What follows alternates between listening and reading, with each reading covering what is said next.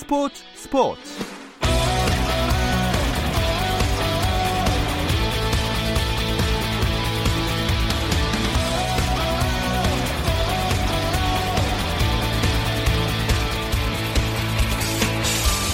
스포츠가 있는 저녁 어떠신가요? 아나운서 김종현입니다. 오늘 하루 스포츠계를 돌아보는 스포츠 타임라인으로 김종현의 스포츠 스포츠 출발합니다.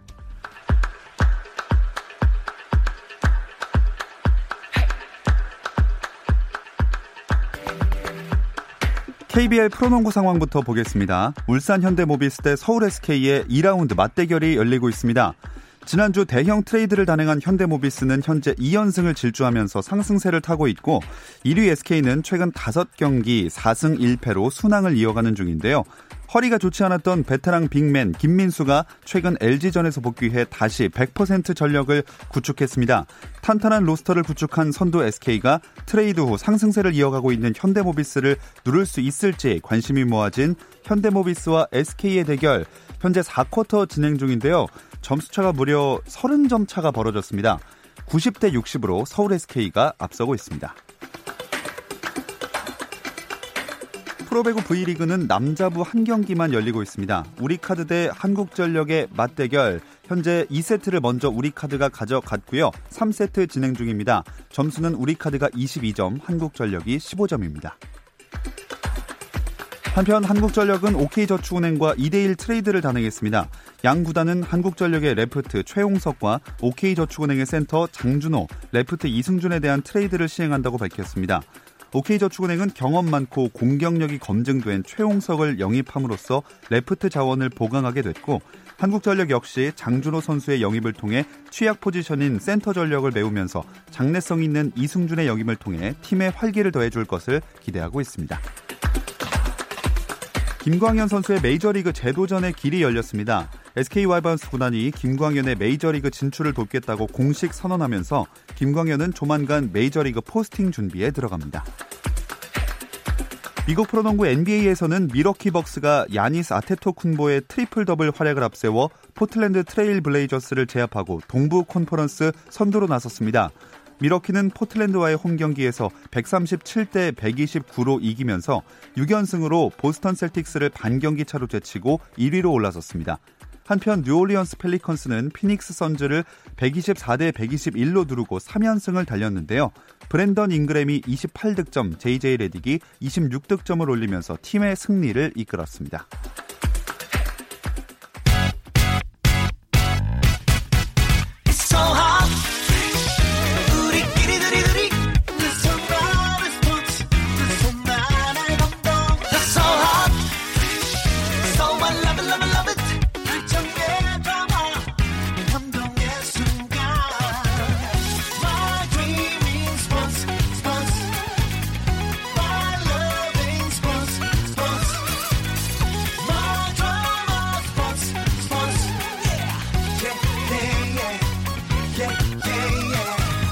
김종현의 스포츠 스포츠.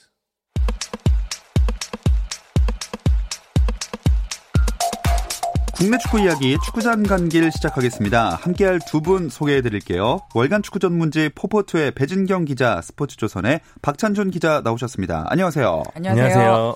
자, 축구 대표팀 벤투호가 중동 원정 일정을 마치고 돌아왔으니까 이 두 분의 총평부터 한번 들어볼까요?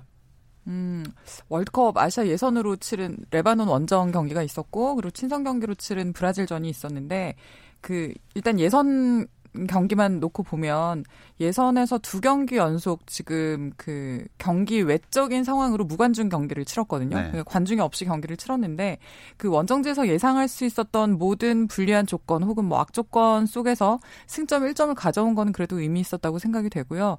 다만 그 이어진 브라질전까지 그리고 그 앞서서 10월에 있었던 북한전부터 시작을 해서 세 경기 연속 무득점이었단 말이에요. 이 부분은 사실 굉장히 좀 답답한 우리 축구의 흐름이 아닌가라는 생각이 들고 우리 대표팀에서 공격 자원들이 굉장히 좋은 선수들이 많아요. 그리고 그 공격을 풀어갈 수 있는 선수들이 많은데 결정적으로 문전에서 방점을 찍지 못한 게 네. 계속해서 좀 아쉬움으로 남는 것 같습니다. 네, 월드컵 2차 예선이야 뭐 결과를 가져야 가져와야만 했었던 경기들이니까 좀 아쉬울 수 있는데 브라질전은 경기 결과를 떠나서 우리 선수들에게 큰 경험이 됐을 거라는 생각도 들거든요. 네, 맞습니다. 사실 이게 유럽이 네이션스 리그 진행하면서 이제 우리가 현실적으로 만날 수 있는 상대가 아시아 그리고 남미, 아프리카 이 정도로 좀 좁혀졌거든요. 그러니까 브라질은 그 중에서도 우리가 만날 수 있는 가장 센 상대였단 말이죠. 네. 그러니까 다음 그것도 다음 월드컵이 진행되는 이 카타르 인근인 아랍에미리트에서 진행을 했고요. 그다음에 네이마르를 빼고 최종회로 구성된 상대는 또 다섯 경기 무승으로 절박했던 음. 상대를 만났기 때문에 우리 입장에서는 가장 셌던 파트너를 우리 현주소로 확인할 수 있었고 선수들도 경험을 할 수 있었던 그런 경기가 됐었습니다. 음. 브라질이 세 골을 넣었는데 참 굉장히 멋있는 득점들이었어요.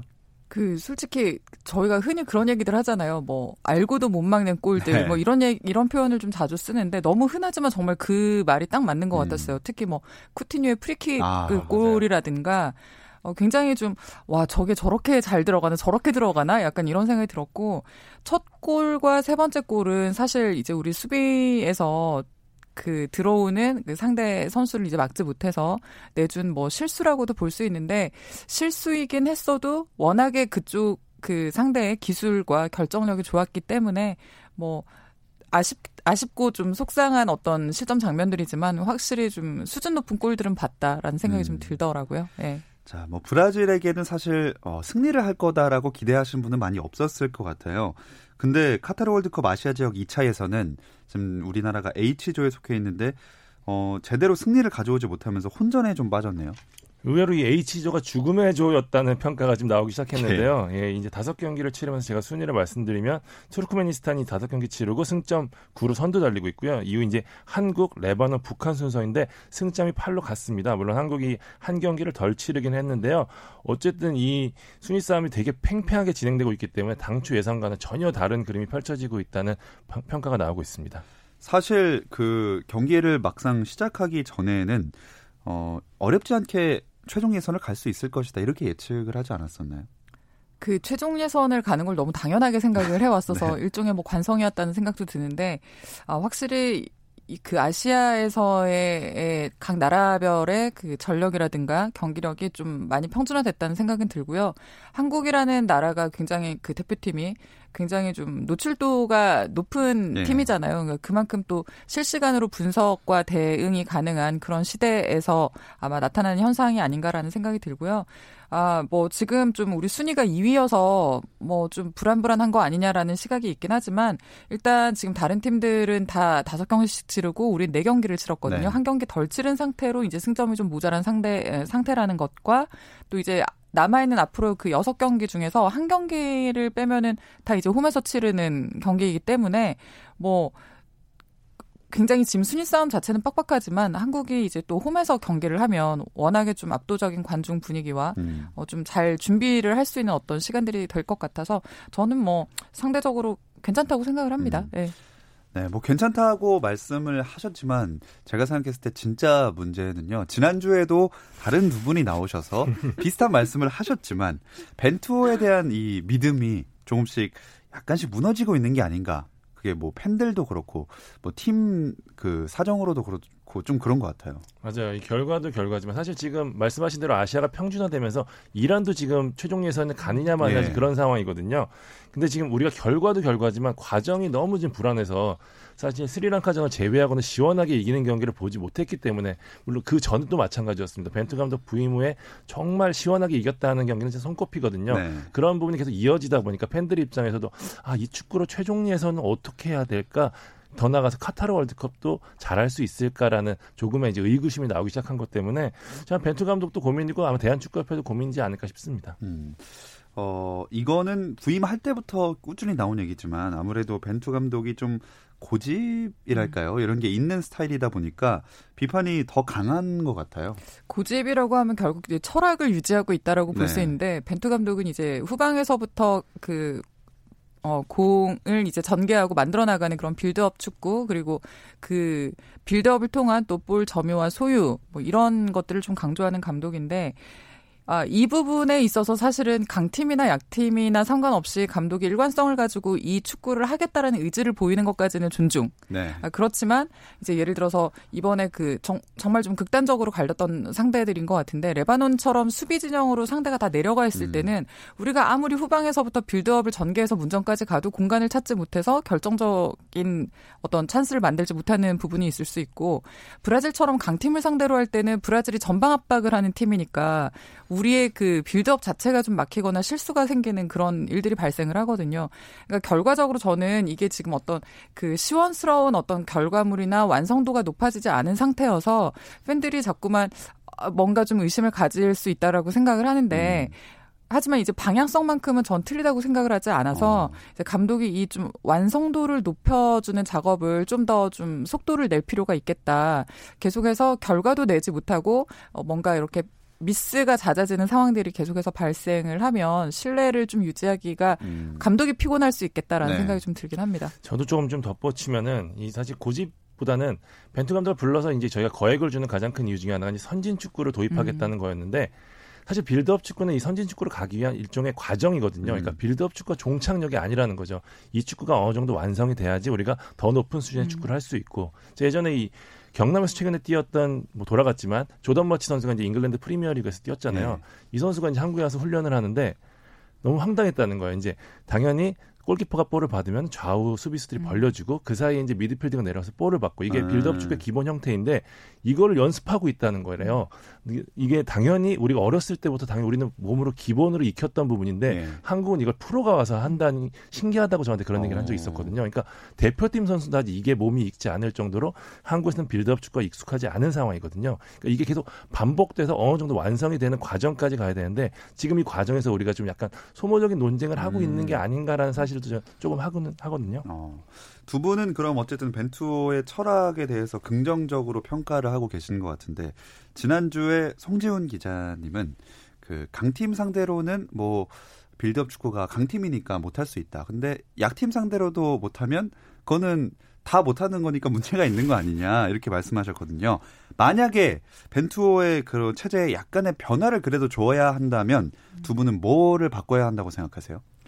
전 사실 뭐 그러니까 전술적으로 제가 뭐 이렇게 어떤 의견을 내긴 조심스럽지만 네.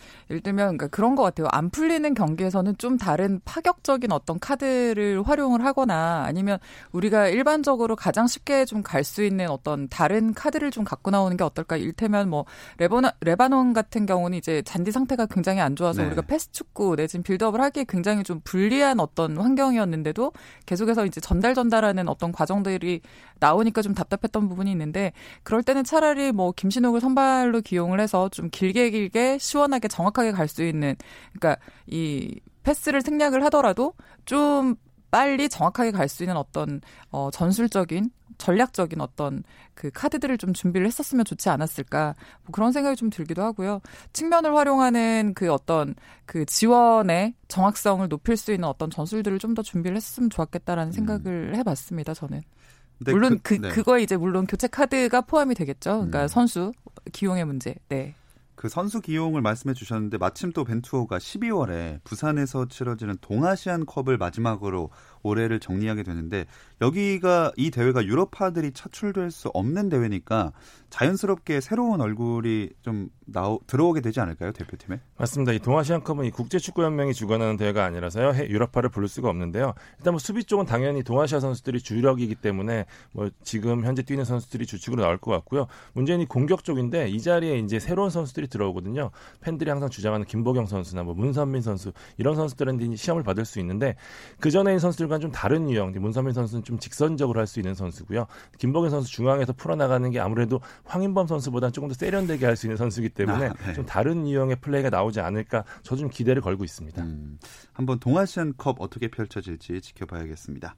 이렇게 A매치를 마치고 K리그 1이 다시 치열한 막바지 순위 경쟁에 들어가는데요. 이 이야기는 잠시 쉬었다 와서 나눠보겠습니다.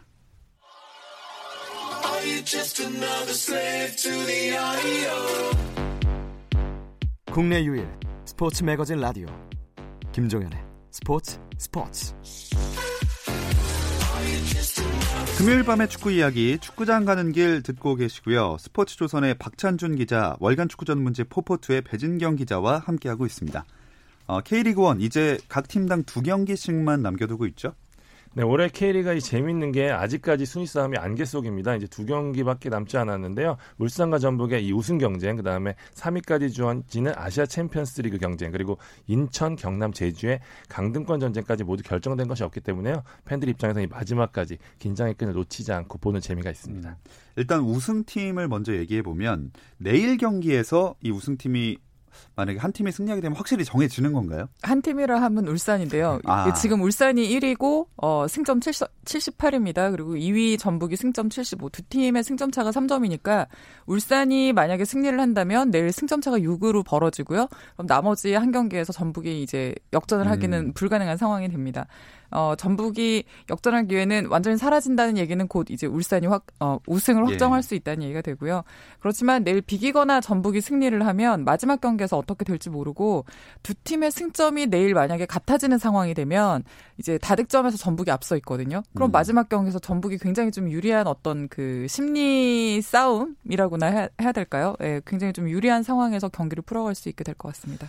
근데 울산의 홈에서 펼쳐진단 말이죠. 울산에게 조금은 유리하지 않을까요? 아무래도 조금 더 유리할 것 같습니다. 제가 어제 다른 취재 때문에 이 전북 이 전주 월 클럽하우스 갔는데 전북 클럽하우스에 갔다 왔는데요. 전북이 오전 훈련 마치고 곧바로 울산으로 넘어갔더라고요. 이제 이틀 동안의 적지에서 이제 적응을 하겠다는 얘기인데 역시 이 울산의 홈 어드밴티지를 아무래도 의식한 행동인 것 같고요.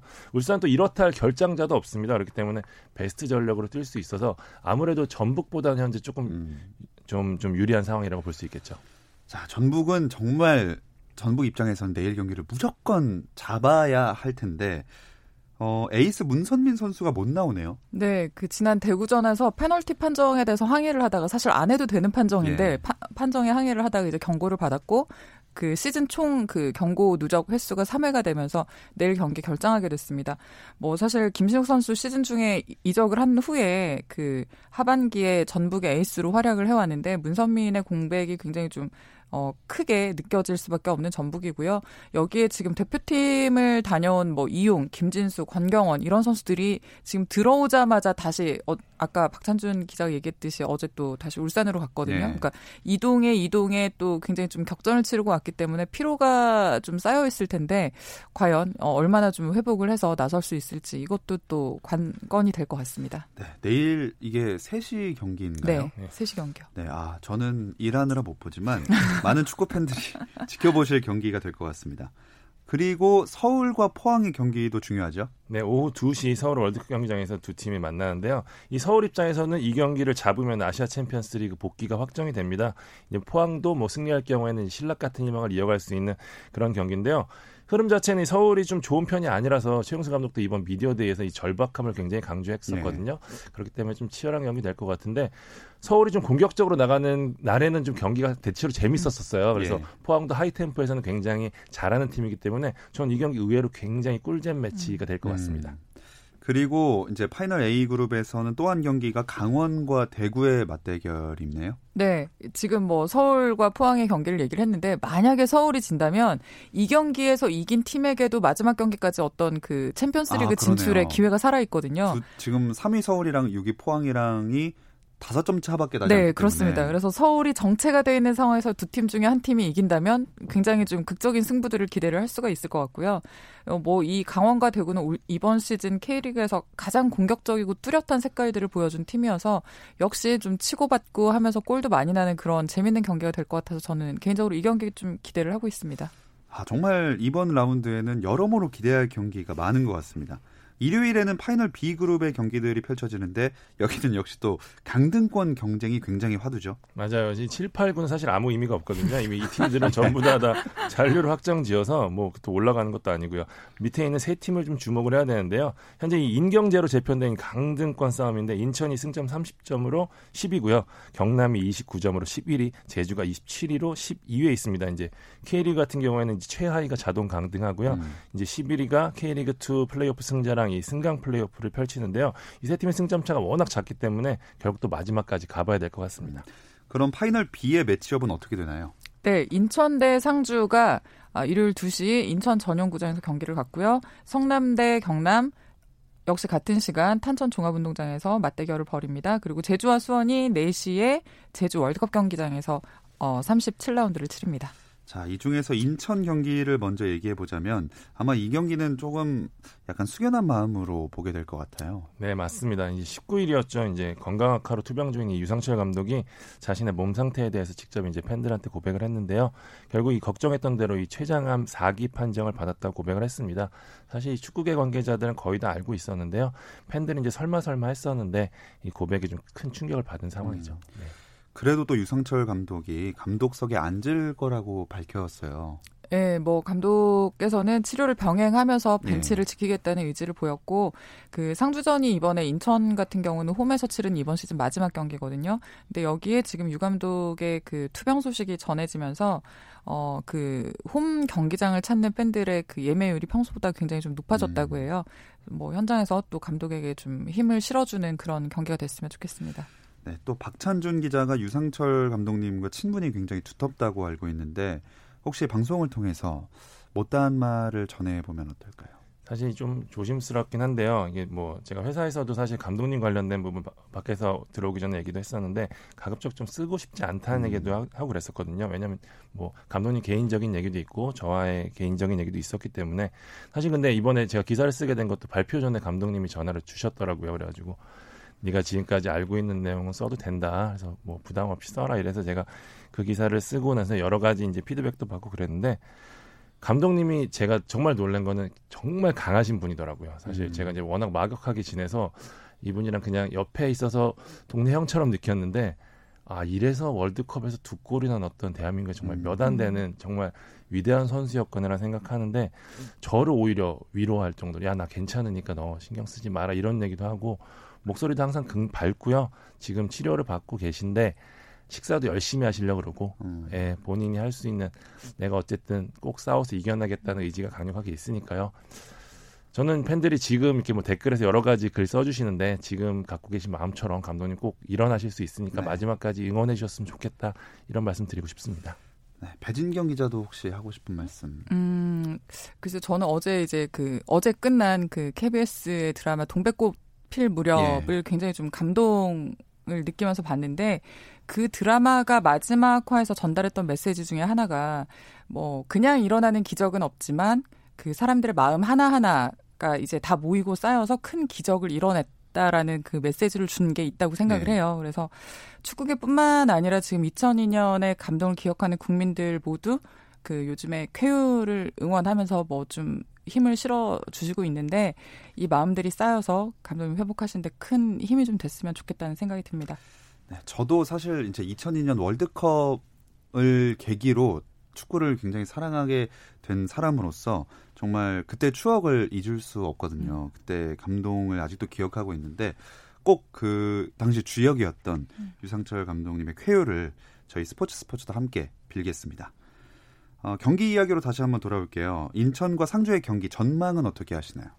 사실 상주가 워낙 좋거든요. 예, 지금 거의 상위 split 있었으면은 아시아 챔피언스 리그 싸움에도 굉장한 다크호스가 되지 않았을까 싶을 정도로 상주가 되게 좋아요. 근데 인천은 사실 좀 전력 누수가 좀 있거든요. 뭐 제가 밝힐 수는 없지만 좀 몇몇 선수들이 지금 훈련 중에 부상을 당해서 내일 경기 좀 뛰기가 어. 어려운 상황인데 근데 선수들이 이 선 감독님한테 꼭 승리를 안겨주고 싶다는 동기부여가 대단하거든요.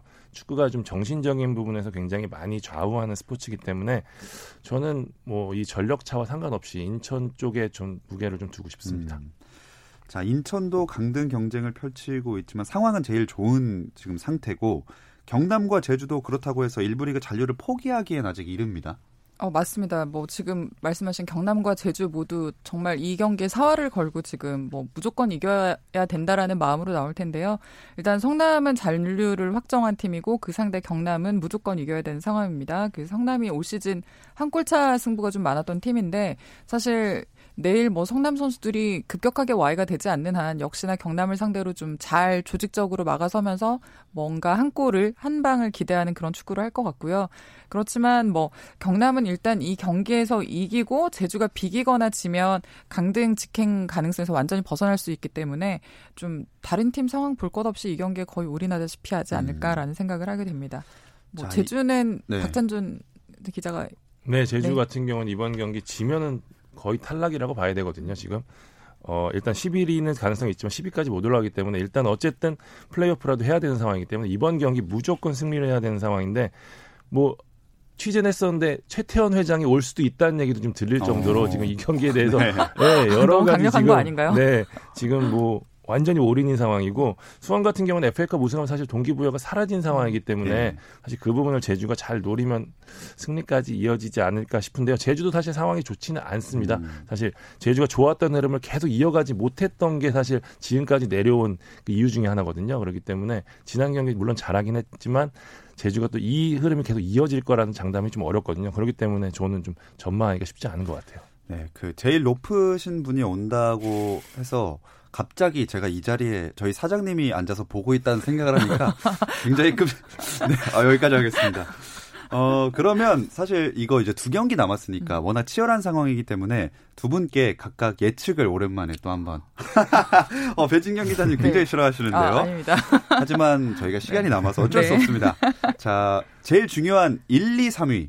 아시아 챔피언스 리그 순위 1, 2, 3위랑 그 다음에 강등 12위와 또 이 플레이오프에 가게 될 11위 어떤 팀이 될지. 어, 이거 뭔가 점지를 하는 느낌인데. 네, 한번 아, 저... 그 방송 전에 들은 얘기도 있고 해서 네, 한번 들어볼게요. 아, 저는 그 울산 담당했던 기자로서 그냥 이번 시즌에 울산이 좀 우승을 하는 시즌이 됐으면 좋겠다. 음. 예, 그래서 계속해서 좀 강력한 경쟁 체제가 계속해서 일어났으면 좋겠다라는 생각으로 일단 울산 1위 픽을 하고요. 예. 전북은 아쉽게 2위, 3위는 뭐 역시 서울이 유리하지 않나 어, 생각을 서울. 합니다.